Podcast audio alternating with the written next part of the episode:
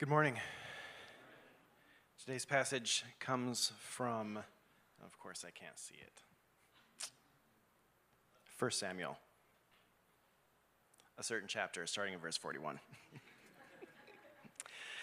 And the Philistine moved forward and came near to David with his shield-bearer in front of him. And when the Philistine looked and saw David, he disdained him, for he was but a youth, ruddy and handsome in appearance. And the Philistine said to David, "Am I a dog, that you come to me with sticks?" And the Philistine cursed David by his gods. The Philistine said to David, "Come to me, and I will give your flesh to the birds of the air and to the beasts of the field." Then David said to the Philistine, "You come to me with a sword and with a spear and with a javelin, but I come to you in the name of the Lord of hosts, the God of the armies of Israel, whom you have defied. This day the Lord will deliver you into my hand, and I will strike you down and cut off your head. I will give you, and I will give the dead bodies of the hosts of the Philistines this day to the birds of the air and to the wild beasts of the earth, and all the earth, that all the earth may know that there is a God in Israel, and that all this assembly may know that the Lord saves, not with sword and spear. For the battle is the Lord's, and he will give you into our hand." This is the word of the Lord. You may be seated. All right. Thanks, Scott. Morning, Arcadia. It is, uh, hey, some of you remembered my name. It's great to be back. Uh, I was gone for three and a half weeks. Never done that before. Um, I'll tell you a little bit about it before we get into this, uh, as I usually do at this time of year. Uh, I will tell you I'm very disappointed. I figured three and a half weeks would be enough for the construction on Camelback to finally be completed. And I was disappointed to see that it was actually expanded by the time I got back, and now there's a porta potty out there, which means there's no end in sight, so I'm really disappointed about that. So most of you know, many of you know, that every summer I do this camp up in Iowa. This is my twenty-sixth year to do it. Uh, they have thirteen uh, different weeks of camp every summer. And four of those weeks are family camps, where the whole family comes. And I have done family camp number three, which is generally the end of July, beginning of August. Uh, every year for twenty-six years, Jackie is almost always there with me. We've developed a great community and friends and, and deep relationships through all of that. And I look forward to it every year. Uh, this last year, the directors, Uh, it's a married couple, Tom and Cammie, and Tom is my wife, Jackie. They're cousins, and so that's kind of the connection. Why are you doing a camp in northeast Iowa? Well, that's the connection. It's a family connection. Uh, they were desperate that first year, twenty-six years ago, and then after that, they had no choice but to ask me back every year. So um, anyway, uh, so I did Family Camp three, but this is the first year they asked me to come and also do Family Camp two. Uh, which they had moved to closer to Family Camp three, so there was only a week in between. And their idea was that in that week in between, I'd drive up to, uh, our, our extended family has this tiny little house up in central Wisconsin in a place called Omro, Wisconsin. And if you're not sure where Omro is, this will clear it up. It's about six miles from Winneconne, Wisconsin. So um, I actually said that at one of the camps, and a guy walked up to me afterwards, and he said, "My college roommate was from Winneconne, so I had no idea where Omro was until you said that." So, Wisconsin. Anyway, uh, so I'll go up there, have a study week, uh, then maybe Jackie would come in towards the end of the week. We'd have a couple of days together up there, come down to Family Camp three, and so uh, I said, "Okay, I'll ask the elders and see if I could be away for three and a half weeks." And Um, with rental car prices and everything, I decided to drive there and back, and, and so that's why it was three and a half weeks, and, and uh, it did it. And it was a great trip. It was a long trip. I am really glad I did it. I have so many great stories, God stories of things that happened. It was really wonderful, um, but I won't do it again. It was interesting being away that long. I had, in thirty-five years of marriage, I'd never been away from Jackie for Uh, fifteen days straight. That was how long we were away from each other, and that was rough. And then being away from this community for that long was also really hard. I tuned in every Sunday uh, that I was away on YouTube. I was here last Sunday, just barely having driven in uh, the night before, but uh, just I just really missed it. So it was great, but I wouldn't uh, I wouldn't do it uh, again. Um, Family Camp three was wonderful. It's, it's interesting. Family Camp two, I, I knew some of the people, but there was, weren't those deep relationships. And I started to develop some of those relationships, and that was good. And and Cammie has talked, Cammie and Tom have talked about, you know, bringing me back again for family too, and only flying me in and out this time so that I'm not gone so long. Um, and we'll see how that shakes out. But family three is really special. There's been, uh, the camp is actually fifty years old, and so they were celebrating their fifty-year anniversary this year. And Tom and Cammie have been the directors for more than half of that time now. And they have taken that camp from when they took it over, it was quite honestly, Uh, they were thinking of shutting it down. It was a disaster. It was a mess. Financially, they were in trouble. And now it's one of the premier camps in the upper Midwest. A lot of people know about it. It is uh, sold out every single week during the summer, including that first summer during COVID, they were sold out every single week. And uh, in fact, Family Camp three this year was oversold by three families, and they had to scramble to be able to find uh, room. And, and it's just a great time. They have built so many new things there, that there were hardly any buildings when they got there, twenty-six years to run it, but they've built an activity center with a full gym. They've built uh, a, a huge, wonderful dining hall. And then just this last year, they built an outdoor pavilion that is uh, that I didn't see the vision for, but when I saw the pavilion, and that's where we have the, the uh, daily chapels in now with the backdrop. And you saw the video a couple weeks ago from Family Camp two, how beautiful that was. I, I mean, it's just magnificent. So the camp is doing really, really well. I'll show you a few videos from the camp just to give you an idea, for those of you that haven't been around, what it's like. This little weird coloring, sorry about that. It's my phone.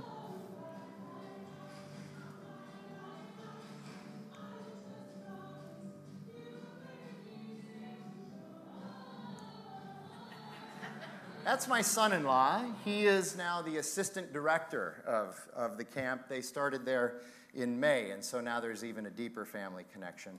Um, this next video is something that in twenty-six years has never happened at the camp before.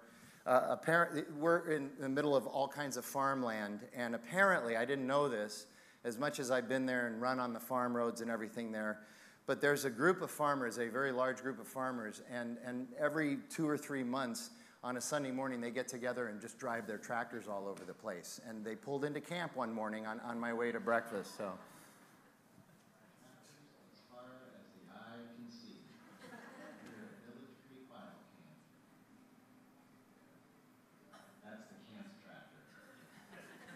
So it, if you're not familiar with tractors, all you got to do is go to the upper Midwest and drive around, and you'll run into tractors there. That's a fun, kind of a fun thing. Uh, this last video is really special. Uh, Tom and Cammie, the people that uh, lead the camp, have four children. Uh, their oldest is a nurse in Milwaukee, and she's planning to become, go into the mission field with her nursing. Just a bright young lady, wonderful. Uh, her, their first two sons are both in the Air Force. One is starting his senior year at the Air Force Academy. The other one has already been through his flight training and is getting his own fighter jet and is likely going to be assigned, he's so good at this, he's likely going to be assigned, we understand, to uh, the, the uh, flight, flight training school for new, uh, for new pilots. So that's really fun. Uh, and then their youngest son, Toby, is uh, thirteen years old.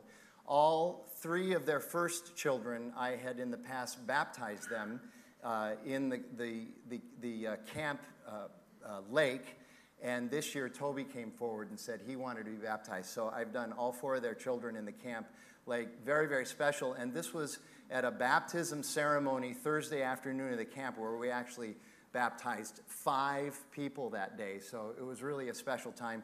The, the uh, audio on this is a little tough to listen to, but you can at least get the gist of what was going on. I've been baptized in these waters by me, so this is kind of completing the set, well, I can retire now, but uh, we're just so excited that uh, Toby has professed his faith in Christ. He wants to give a testimony of that faith to everybody here, his community. This is his home, this is his community, with his awesome parents here as well. Toby, as we said, this is a picture of the great of Jesus.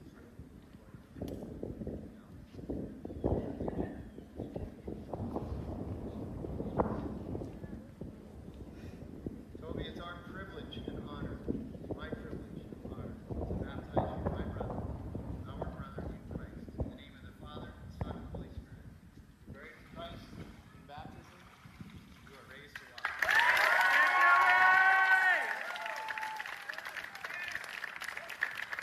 So in order to show that video, I had uh, Toby. Uh, I had to have Toby sign a release and give him twenty dollars, and then he said I could show that uh, video. So anyway, it's a great time, uh, and I and I spend the first uh, six months after camp looking back at it and remembering it and and enjoying it, and then I spend the next six months of the year looking forward to camp. That's kind of my thing, uh, but. Overall, I am really glad to be back and uh, can't wait to get back into this series on uh, the kings, uh, Sa uh, Saul, David, and Solomon. So let me pray and we'll get back into First Samuel seventeen today.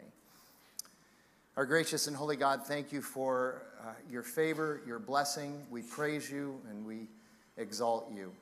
We thank you for who your son is and what he has done for us and what he continues to do for us now. Uh, we welcome your Holy Spirit here today, uh, not only into this space. We know you're here. We welcome you, but we also welcome you inside of us. And God, we thank you for your word and its truth. And I just pray that as we uh, talk about you and talk about your people, talk about the gospel, uh, that the Holy Spirit would carry these words and discern what needs to be planted in our hearts and our minds and what needs to just go by the wayside. So help us to be able to do that this morning. We pray that in Jesus' name. Amen. So some review, uh, because these two chapters in this twenty-two week series uh, from last week and this week uh, kind of go together, sixteen and seventeen in First Samuel. Uh, in effect, Saul, King Saul, has been deposed, in effect, but he's still king, although God is moving forward now with David. We found that out last week. Now this creates tension, and I thought Trey did a great job last week talking about how God could have done this any number of other ways and eliminated all the tension of having a, a sitting king, uh, knowing that there was already an anointed next king waiting in line, and how that would create tension, and how Trey taught us last week that God is comfortable in the tension, and yet we aren't. It seems to me that virtually everybody I know is looking, is just looking for a way to eliminate all the tension in their life. And, and people who even walk into this church, I know, for the first time, may be thinking, if I could just find something in that church that would eliminate all the tension in my life and make my life nothing but cupcakes and muffins, then I found my church. And I got to tell you, that's not God's deal.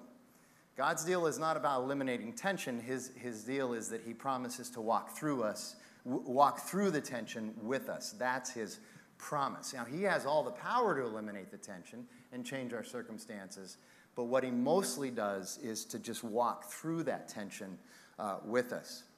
Now, Saul is deposed because although he started out as humble and modest and desiring to do God's work God's way, things changed. And generally speaking, three things in Saul's methodology and way of thinking emerged that got him into trouble. The first one is that sometimes he just, he got to a point where he just simply disregarded God's instructions, assuming that he knew better than God. After all, he's thinking, I'm on the ground, I'm on the front lines of life, I know my situation better than God, God's just hanging out in heaven, how could he possibly know what I know, right? We do the same thing. We're sure that we understand our situation and circumstances better than God, and that leads us to some bad decisions. Uh, Trey, again, mentioned last week about when God turns us over to our own desires, that's actually a really bad thing, but we think it's a good thing. In the end, that usually doesn't work out very well for us. Second of all, there are other times, such as chapter fifteen, when Tyler Thompson preached, Um, chapter fifteen with the Amalekites. He did follow God's instructions, sort of, but in Saul's mind, what he did was he improved on God's instructions. He decided that God needs a little help to just make it a little bit better. So, yeah, I'm following God, but I have a twist to what God wants to do that's going to make it even better. We also do that, and that did not go well at all for Saul, even though they had a great victory. And then finally, the third thing that Saul does is that no matter what he does, whether it's out-and-out disobedience or he inflicts his improvements on God's plan, he is always ready with a rationalization for why he is flouting God. He's always got an explanation. He's always got a reason. He can, he can rationalize whatever it is he's doing as better than what God would have him do. So rationalizing sin and disobedience, that's actually something that human beings have been doing ever since Genesis chapter three, verse twelve. And if you're wondering about that, you can go back and read Genesis chapter three. So Samuel is told by God to go to the house of Jesse, where David, who is the eighth son of Jesse, is anointed as the next king. And if you were here last week, you know that chapters sixteen and seventeen, last week and this week, are like a little two-week mini-series in the midst of this larger series about the start of David's life and his narrative in the book of Samuel, the first and second book of Samuel.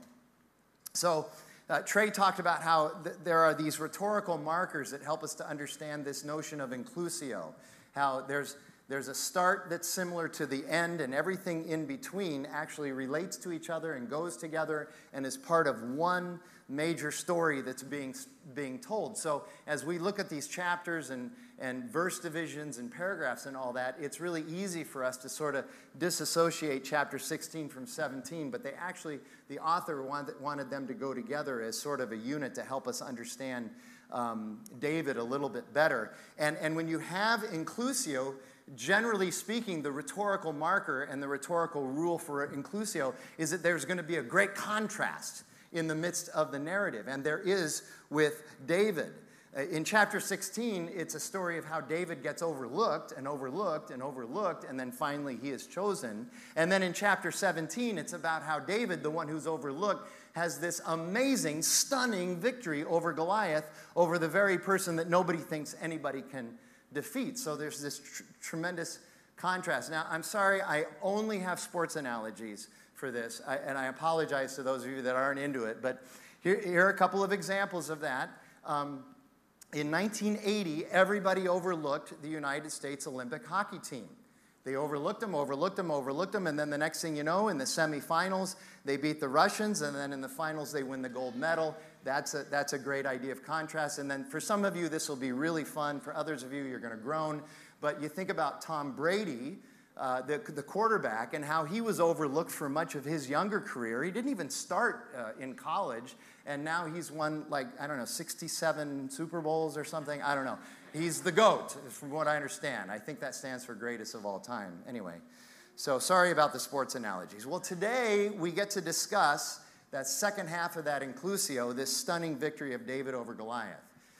And I can't imagine anyone on the planet that doesn't think they have some idea of what this story is about, even if they've never read it, because David and Goliath is one of the most popular metaphorical sayings in the world. So people who've never even read the story will say, oh, it's a David and Goliath situation.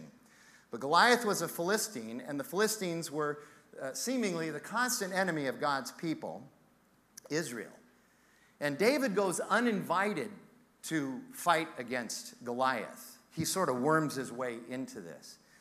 And, and you know, the Philistines were very persistent. It's, it's amazing to me, no matter how many times they would get defeated by the Israelites, because God was with the Israelites, they just kept coming back for more. They didn't even learn from the great uh, Ark of God fiasco in First Samuel chapters four through six, where they capture the Ark and then they have seven of the worst months of their lives having the Ark of God in their presence. They didn't even learn from that. But now, now their idea is we have an unbeatable weapon. Nobody is going to be able to defeat Goliath. He's, he's amazing.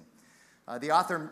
Uh, Malcolm Gladwell has a wonderful, albeit theologically incomplete, a wonderful take on David's victory over Goliath. Uh, he says that when you're looking to defeat an undefeatable foe, don't look for their weaknesses, but rather attack the opening that their strength exposes, because everybody has a strength that will actually uh, give you a little opening into how to defeat them. And he talks about that in the book. So Goliath was big and strong and scary, but he was not nimble. And there's the opening that David took advantage of. So David's expertise at placing a lightning-fast moving stone in just the right place was actually a pretty easy victory for David over Goliath. But of course, God was involved, as we see throughout the entire text of this story. So here's what we're going to do. We're going to work through the account, uh, the whole chapter, summarizing some, reading others, and then we're going to close with three points of application for us. So the first eleven verses of seventeen. Now the Philistines gathered their armies for battle, and they were gathered at Socoh, which belongs to Judah, and encamped between Socoh and Azekah in Ephes-dammim. And Saul and the men of Israel were gathered and encamped in the valley of Elah, and drew up in line of battle against the Philistines. And the Philistines stood on the mountain on one side, and Israel stood on the mountain on the other side, with a valley between them. And there came out from the camp the Philistine, a champion named Goliath of Gath, whose height was six cubits in span. Six cubits height, he was nine feet tall. This dude was really big, and then he had the accompanying portions uh, with that nine feet tall going, uh, going wide. He had a helmet of bronze on his head, and he was armed with a coat of mail, and the weight of the coat was five thousand shekels of bronze, so he's pretty strong to carry all that around. And he had a bronze armor on his legs and a javelin of bronze slung between his shoulders. And the shaft of his spear was like a weaver's beam, and his spearhead weighed six hundred shekels of iron. And his shield bearer went before him. Why does he need a shield bearer? I don't understand that. I mean, the guy shouldn't need one. But anyway, he's got a shield bearer in front of him. And he stood and shouted to the ranks of Israel, "Why have you come out to draw up for, uh, draw up for battle? Am I not a Philistine, and are you not servants of Saul? Choose a man for yourselves and let him come down to me. If he is able to fight with me and kill me, then we will be your servants. But if I prevail against him and kill him, then you shall be our servants and serve us." How many times have people said, this is how we should settle all wars? Every country just get their best person and put up your best person and have them fight to the death. And whoever wins, they win. That country wins the war. How many times have you ever talked about that as an idea? So right now it would be Biden against Putin. I just want to point that out, okay? So, and, and here's the funniest thing about that. Would, would any country ever abide by that agreement if they lost? Absolutely not. If they lost, they'd find a technicality or something, and they go, okay, we're still going to fight. So it doesn't work. So Goliath, he may be big, but he's not that bright. And the Philistine said, "I defy the ranks of Israel this day. Give me a man that we may fight together." When Saul and all of Israel heard these words of the Philistine, they were dismayed and greatly afraid. So in verses twelve through twenty-one, David gets introduced into this narrative. And he's the eighth of eight sons of Jesse. So he's the annoying little brother who is always an afterthought, who is always overlooked. There's no way this guy is going to be able to help. And in verse thirteen, we see that the three oldest brothers are at the front. And the three oldest brothers of Jesse are named, and they're at the front of Saul's army, ostensibly fighting the Philistines. I, I want you to notice again, here's a, re a rhetorical marker for chapter sixteen and seventeen. When Samuel goes to find and anoint the new king, the son of Jesse, the first three sons of Jesse are named, and then after that, it's just the rest of the sons. So there's a parallel in sixteen and seventeen about the first three sons being involved in the narrative by name. So you can see again this rhetorical marker marrying these two chapters. But David is anointed by God for this. The other three brothers weren't. And, and here's how they, they get David, God gets David to the front. His father, Jesse, who is thoroughly oblivious to the theological and spiritual story that is about to unfold, he sends David to the front to inquire how his three other sons are doing in the battle and to take them supplies so that they might be refreshed in the battle. And so David arrives and he drops off the supplies, but rather than just simply turning around and going back home, here's what happens, verses twenty-two through twenty-nine a. "And David left the things in charge of the keeper of the baggage and ran to the ranks and went and greeted his brothers. As he talked with them, behold, the champion, the Philistine of Gath, Goliath by name, came up out of the ranks of the Philistines and spoke the same words before, as before, and David heard him. All the men of Israel, when they saw the man, fled from him and were very much afraid. And the men of Israel said, 'Have you seen this man who, who has come up? Surely he has come to defy Israel. And the king will enrich the man who kills him with great riches and will give him his daughter and make his father's household free in Israel.' And David said to the men who stood by him, 'What shall be done for the man who kills the Philistine and takes away the reproach from Israel? For who is this uncircumcised Philistine that he should defy the armies of the living God? And the people answered him in the same way. So shall it be done to the man who kills him. Now Eliab, David's older brother, oldest brother, heard when he spoke to the men. And Eliab's anger was kindled against David. And he said, why have you come down? With whom have you left those few sheep in the wilderness? Why aren't you tending the sheep, you moron? That's essentially what he's saying to him. So, and it's funny. So Eliab's there, and I assume his two brothers are there. And, and I want you to think about how Eliab treats his little brother, who's just trying to help. Just, just maybe doing what God would call him to do. He's thinking about, why would you let this, this, this pagan, this person that we've been shown favor by God, why would you just bow down to this big? I know he's big and scary, but why would you do that? We have the living God on our side. And, and I think it's interesting because I see a parallel here to how Jesus' family treated him when he started his public ministry, when he started preaching. His mother and his brothers and his family were like trying to pull him out. Say, what are you doing? What are you doing? You got to get out of here. What are you doing? They were embarrassed of him. They thought he had gone crazy. It's the same kind of thing that's going on. And remember again what Trey taught last week. David is a foreshadow of Jesus. And we also have to remember that Jesus came from David's line as well. Jesus is referred to in the New Testament as the son of David. In other words, David's one of his human ancestors. But David is different, just like Jesus is different. David has an understanding of God that is not present with all these other guys under Saul's leadership. David has faith, and also like Jesus, he's serious about doing God's work God's way. At least he is right now. I know that in later chapters we'll find that some of that falls by the wayside. So Saul hears of this through the grapevine, and he decides to send for David. Saul is worried and afraid, and he's willing to listen to anything and try anything in the midst of this dire losing predicament. So verses thirty-two through thirty-three. And David said to Saul, Let no man's, let no, no man's heart fail because of him. Your servant will go and fight with this Philistine. And Saul said to David, You're not able to go against this Philistine to fight him, for you are but a youth, and he has been a man of war from his youth.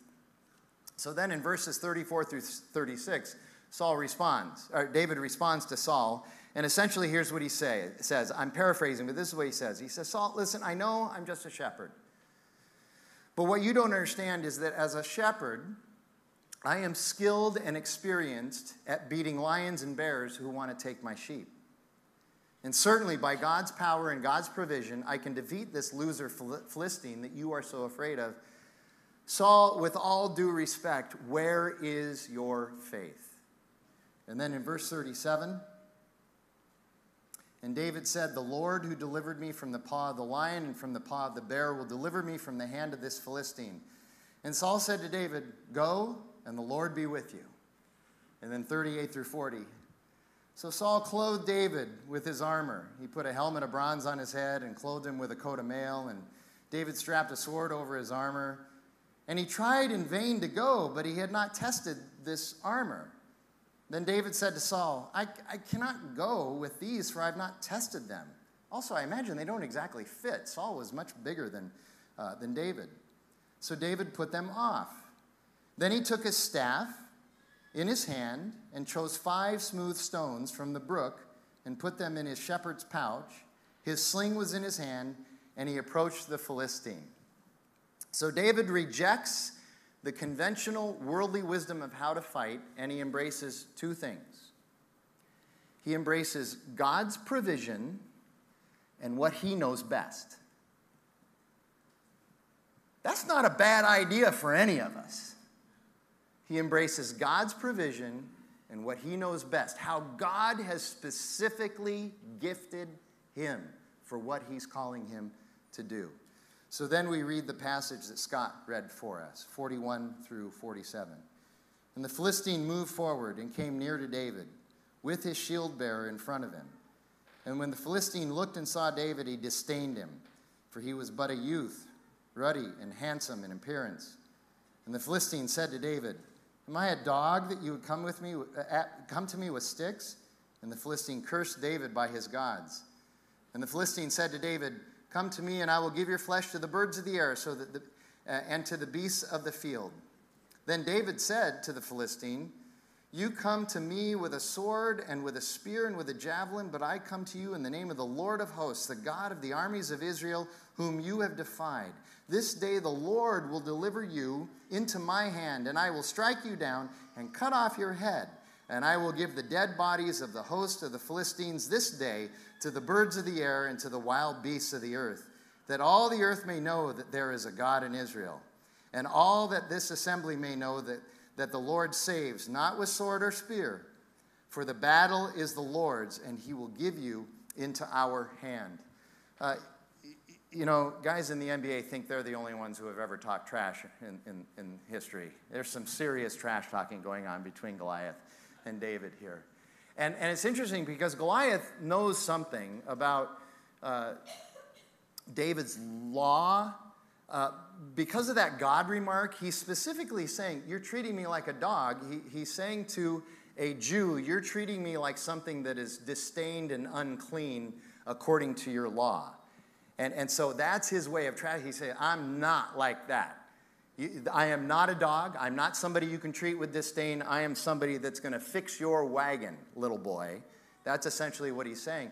David doesn't back down. He says, he says, listen, Goliath, you come to me in battle with all this worldly wisdom and with all these worldly tools, which, by the way, he didn't say this, but that would be foolishness in the eyes of God. Read First Corinthians uh, chapters one through three, and you'll see that there.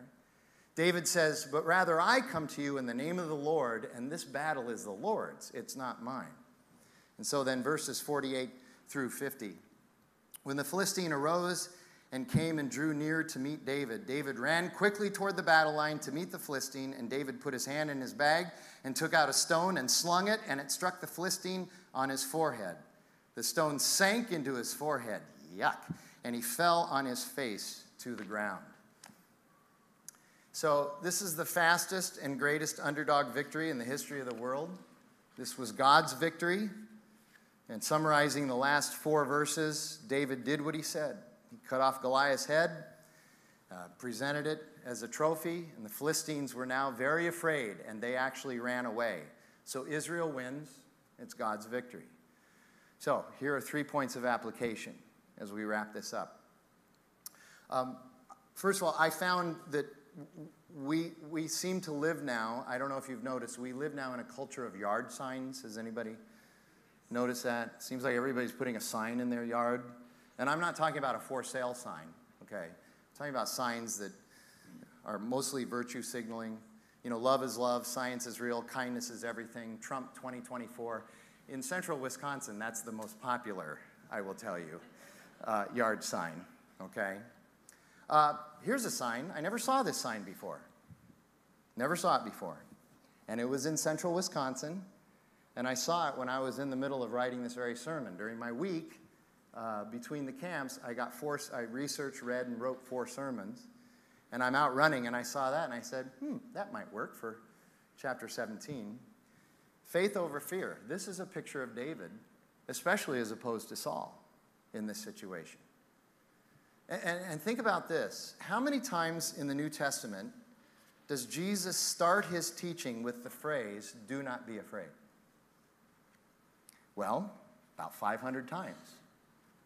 It's the most common thing that Jesus ever says in the New Testament. And his point is that Jesus, God, is the antidote to fear. Jesus saves. Here's the second thing. It is amazing how when you and I get overwhelmed with our circumstances, just like Saul, it's so easy to forget God and rely on us and our own solutions. We get myopic. And Saul, who early in his reign was all about God, now he doesn't even consider God. It's not even, not even in his periphery. It's not on his, God's not on his mind. David's reliance on God and, and David's offense on behalf of God to this uncircumcised Philistine were now novel ideas to Saul and his leaders. This is strange to Saul and his leaders.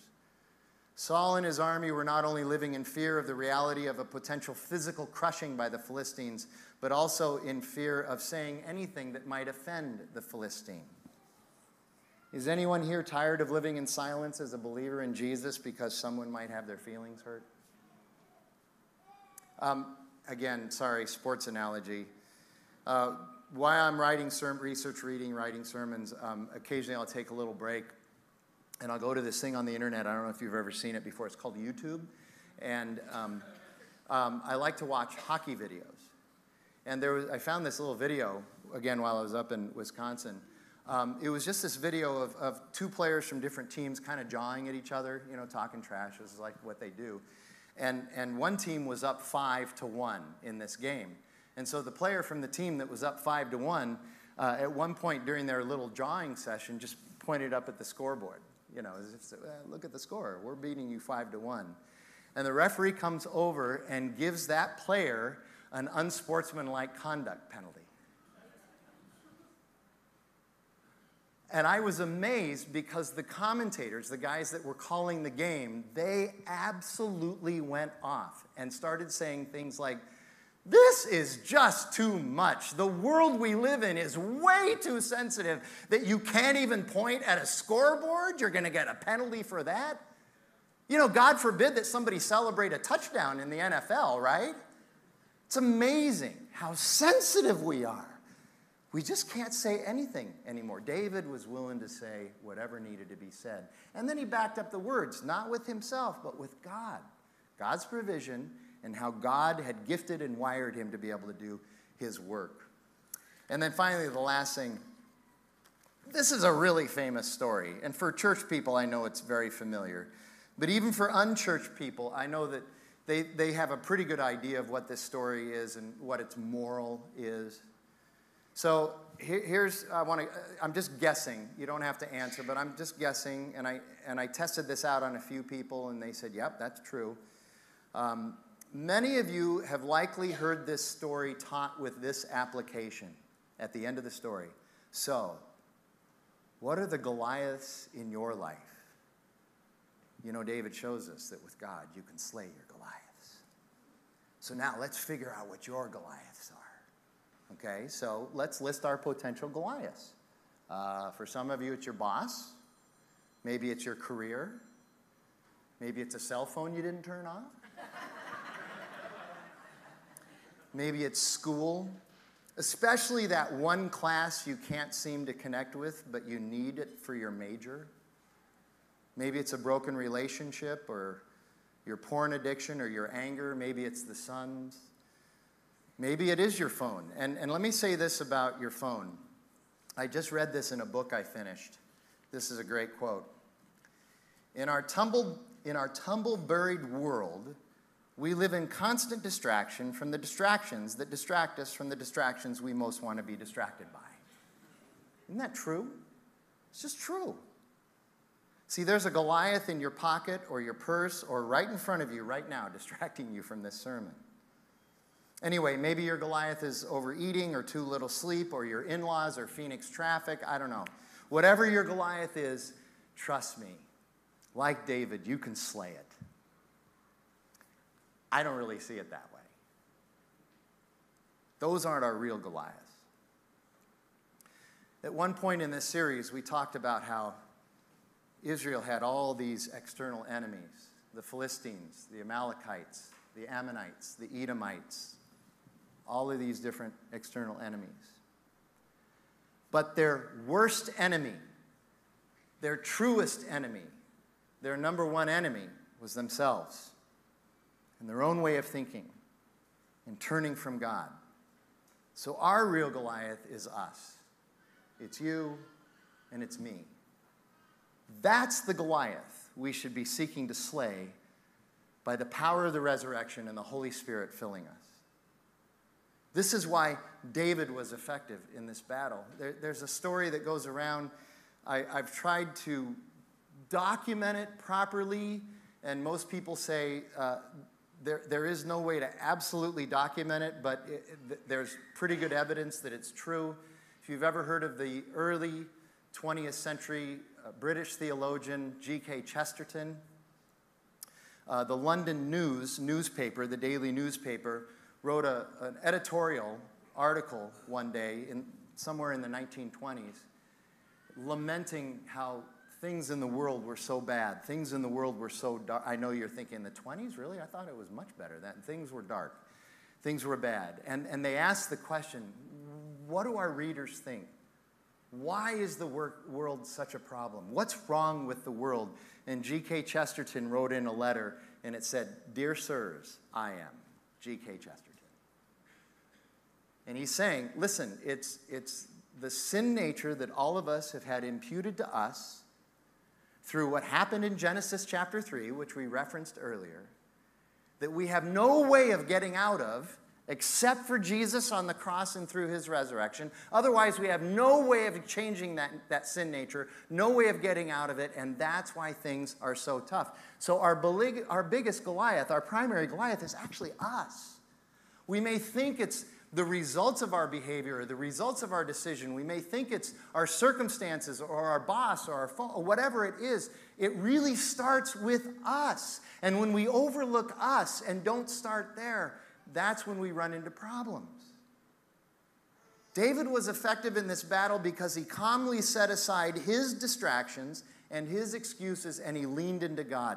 He wasn't anxious. He wasn't claiming victimhood. He wasn't afraid. He simply leaned into who God created him to be and then trusted God for his provision. David first slayed everything about himself that would get in the way. That was the Goliath that David first slayed. You think about the Gospels. Think about how often Jesus says to people, "Follow me," or "Come to me." Repent. You know why he says that? Yes, it is to be saved and healed. Yes. And we proclaim the gospel, and we want you to know Jesus so that you can spend eternity in heaven, in the New Jerusalem, with Jesus. Very important. So he does say it for that reason. And by the way, a little side note. In, in, in the ancient Greek, the same word that is translated as saved and healed, it's the same Greek word. Now, think about that this afternoon when you're having lunch. Just consider that. At any rate, he says those things because he wants us saved and healed. But also, part of being saved is that when we walk with Jesus in this life, in this world, when we follow Jesus, when we lean into Jesus, we are more and more who we were created to be in the first place by being with him, which is what happened with David. And it is only Jesus who can give that to us because he's God. He's the Savior, the Deliverer, the Redeemer. You think about Matthew chapter eleven, those famous verses. I'm paraphrasing them, but this is what he's talking about. He says, "Come to me, all of you who are weary, all of you who are burdened, distracted, anxious, fearful, overwhelmed, all of you who are sick of religion and morality and virtue signaling, and I will give you rest." Why will Jesus give us rest? It's because his way is powered by him and the indwelling Holy Spirit, and it's not powered by our burdens and our to-do lists and our willpower. I have a question for everybody, rhetorical question. I want you to think about this. How many of you long for your soul to catch up to your body, your busyness, and your burdens? How many of you long for that? We all struggle with this, I think. And yet we keep doing the same things, expecting different results. We need to make way more time for Jesus. And by the way, this is not a call to complacency, but rather it's a call to surrender to the one who created us and created the world that we live in. So who better to surrender to? David went to the front with an ethos of surrender. David attacked Goliath with an ethos of surrender. And David understood that Goliath wasn't really the problem. The problem was that God's people were not organizing their lives, their circumstances, and their challenges around the Lord. Can we start moving ourselves out of the way and place Jesus in our lives where he rightfully belongs? That's our challenge today. Let's pray together.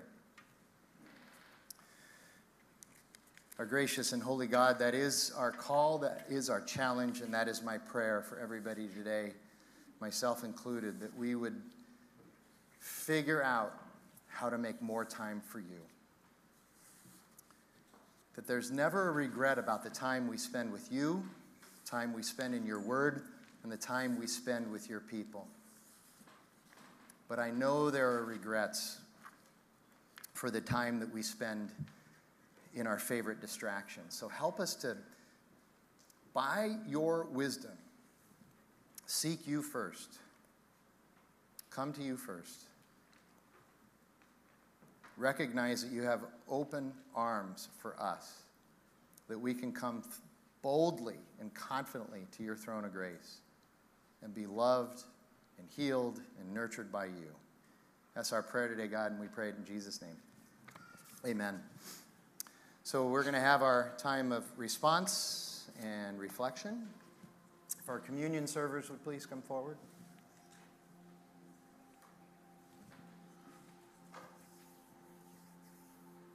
One of the things we really don't do at camp is take communion. We, we all get to eat together in the dining hall, but it's different. There isn't this purposeful focus on what Jesus has done for us, so I miss that. And so we get to do that now. We get to come to the Lord's table where uh, Jesus, on the night that he's betrayed, he's, he's with his disciples. And, and he takes the bread and he breaks it and he says, "This is my body and it's given for you. Do this in remembrance of me."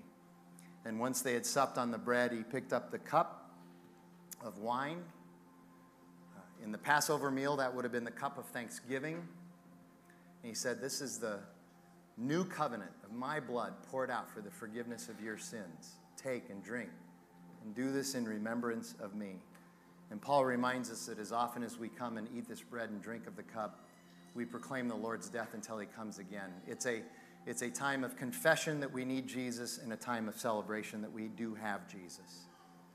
And so if you're a follower of Christ, if you can confess that Jesus is your Savior, and you celebrate him as your Savior, this is a time when you come into the center aisle, you move forward, and then you split off and you take uh, the elements from any of our servers here.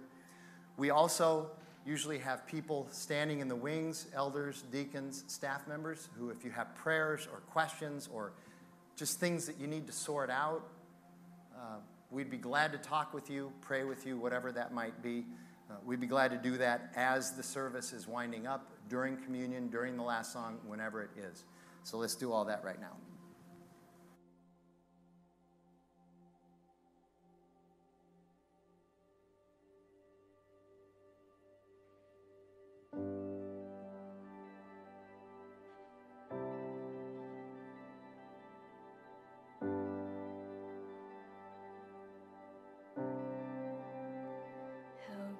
The chasm that lay between us, how high the mountains I could not climb. In desperation, I turned to heaven and spoke your name into the night. Then through the darkness, your loving kindness tore through the shadows of my soul. The work is finished, the end is written. Jesus Christ, my living all. Who could imagine so great a mercy? What heart could fathom such boundless grace? The God of ages stepped down from glory to wear my sin and bear my shame. The cross has spoken, I am forgiven. The King of Kings.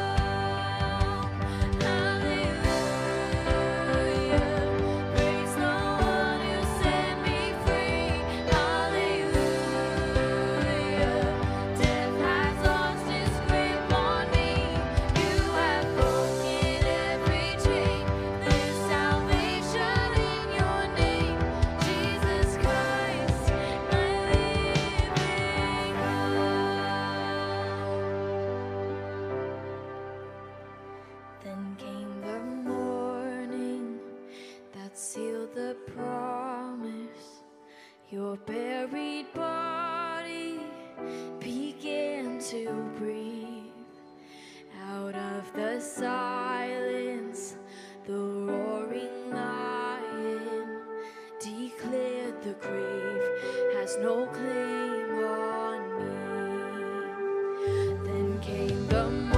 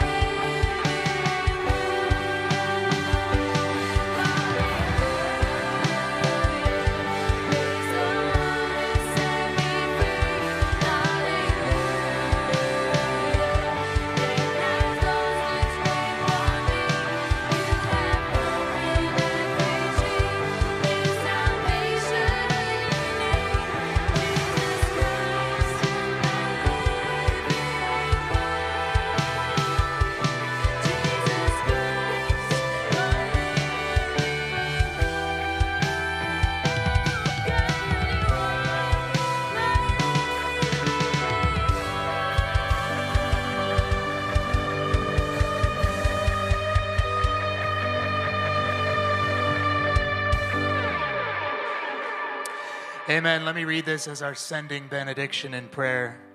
Therefore, my beloved brothers and sisters, be steadfast, immovable, always abounding in the work of the Lord, knowing that in the Lord your labor is not in vain. Praise God for that. Go in peace. Go live all of life, all for Jesus. We'll see you next week.